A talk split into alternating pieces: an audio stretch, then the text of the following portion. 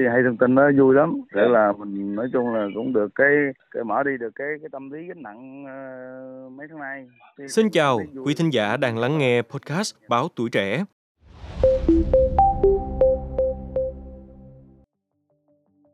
Nhiều ngày qua, người dân bàn tán xôn xao trước biệt phủ xây dựng trái phép trên núi Sập, huyện Thoại Sơn, tỉnh An Giang, gây bức xúc trong dư luận. Theo tìm hiểu thì công trình trái phép này là hai căn nhà có quy mô khá lớn so với nhu cầu sinh hoạt thông thường của một hộ gia đình. Nhiều người dân sở tại ví von gọi đó là biệt phủ trên lưng núi Sập. Phần đất xây dựng có diện tích ngang 62 m, dài 40 m, tọa lạc bên lề đường lên chùa Duyên Phước trên núi Sập, thuộc khóm Đông Sơn 2, thị trấn núi Sập. Khu đất này là đất lâm nghiệp. Tuy nhiên thì đây không phải là trường hợp xây biệt thự trái phép đầu tiên được dư luận chú ý.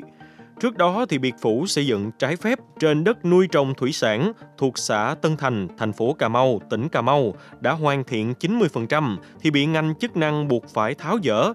Đây cũng trở thành đề tài bàn tán xôn xao.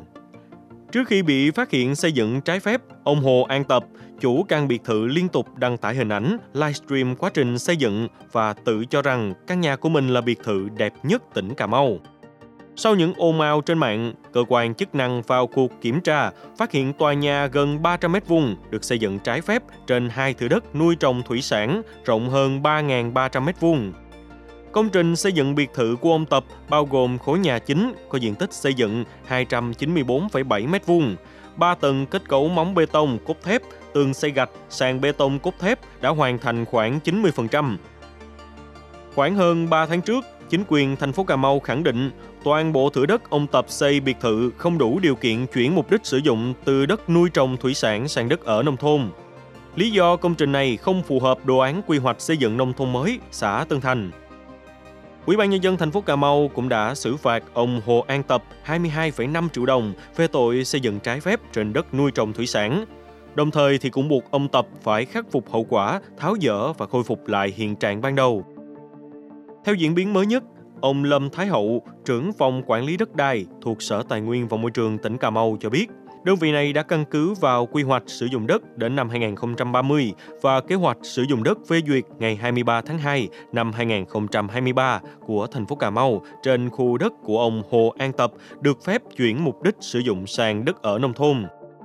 Còn chuyện có buộc phải tháo dỡ hay cho phép được tồn tại là thẩm quyền của địa phương.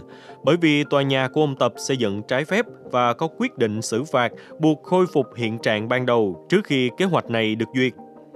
Theo đó, tính từ mép đường Quảng Lộ Phụng Hiệp vào 70 m được phép cho chuyển đổi từ đất nuôi trồng thủy sản sang đất ở nông thôn, thì ngôi biệt thự của ông Tập xây cất trái phép được chuyển đổi mục đích sử dụng đất là 2 phần 3 căn biệt thự. Vì theo đo đạc ban đầu, phần xây dựng ngôi biệt thự, nhà mồ và một số công trình phụ của ông Tập đã được là khoảng 103 mét so với mép đường. Ông Lâm Thái Hậu cũng đã có trả lời cho câu hỏi vì sao có sự bất nhất giữa chủ trương trước đây và bản quy hoạch mới nhất. Tức là trên cơ sở sở dựng lấy ý kiến thì à, sở thượng trường có trách nhiệm là căn cứ quy hoạch quy hoạch xuống đất đã được quy ban tỉnh phê duyệt. Năm 23 21 30 của quy ban tỉnh phê duyệt cho địa bàn phố Cà Mau á hoặc liên hệ với ban phố có văn bản đó, đó. Trước đó thì không có mà cái cái, quy hoạch mới anh quy hoạch 21 30 là với cái quy hoạch xuống đất 2023 tính từ 2023 rồi phê duyệt đầu tháng 2 nè quyết định phê duyệt quy hoạch. Cái đó thời điểm nó chưa có làm quy hoạch 21 30 cái quy hoạch 21 30 phê duyệt rồi đâu 23 tháng 2 này nè. Căn cứ quy hoạch để trả lời sở thượng trưởng căn cứ quy hoạch được quy ban tỉnh phê duyệt để trả lời. Quy hoạch thì không phải nói vào pháp lý của cái hộ gia đình cá nhân được. Tại vì tôi trả lời không phải là trả lời cho cái chuyện chuyển được không được mà vừa trả lời là dựa theo quy hoạch kế hoạch sử dụng đất đã được ủy ban tỉnh phê duyệt. Mà quy hoạch kế hoạch này thành phố lập trình ờ, sở môi trường thẩm định là trình ủy ban tỉnh ờ, phê duyệt đã được phê duyệt. Căn cứ quy hoạch kế hoạch đâu trả lời khác nữa Nghe được thông tin sẽ được chuyển đổi mục đích sử dụng đất đã xây cất biệt thự của mình, ông Hồ An Tập, chủ căn biệt thự cũng đã có những trải lòng thì hay thông tin nó vui lắm. Để là mình nói chung là cũng được cái cái mở đi được cái cái tâm lý gánh nặng uh, mấy tháng nay. Thì, thì mình cảm thấy vui mình cũng cảm ơn nhà, nhà nước tạo điều kiện cho là dân yeah. Dạ. giữ lại căn nhà. À, bây giờ thì mình chờ nhà nước nếu mà có văn bản xong thì mình sẽ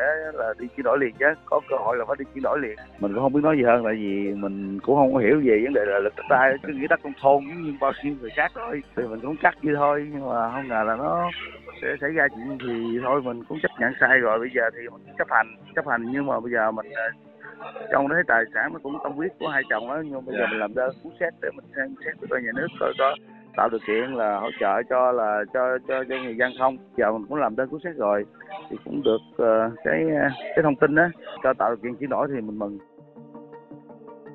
Cảm ơn quý thính giả đã lắng nghe số podcast ngày hôm nay. Đừng quên theo dõi để tiếp tục đồng hành cùng podcast Bảo Tuổi Trẻ trong những tập phát sóng lần sau. Xin chào, tạm biệt và hẹn gặp lại.